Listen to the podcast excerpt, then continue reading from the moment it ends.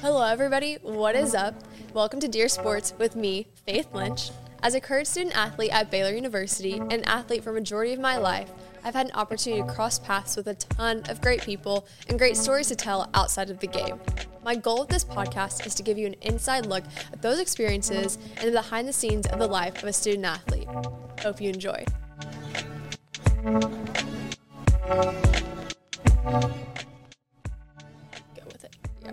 I just was kind of talking. Oh, that makes a lot more sense.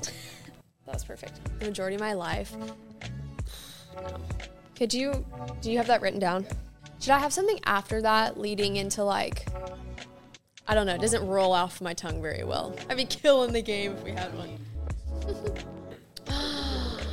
I feel like my role in this office for Smokey is just the favorite granddaughter that can do no wrong. So I just smile, show up. Yeah. Yay.